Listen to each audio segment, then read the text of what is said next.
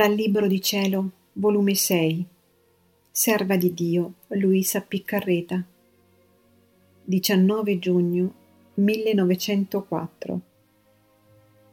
Parla dei castighi. Trovandomi nel solito mio stato, mi sentivo il mio adorabile Gesù a me vicino che diceva Figlia mia, in che passo doloroso sta per entrare la Chiesa. Ma tutta la gloria in questi tempi è di quegli spiriti atletici che non curando ceppi, catene e pene, non fanno altro che rompere il sentiero spinoso che divide la società e Dio.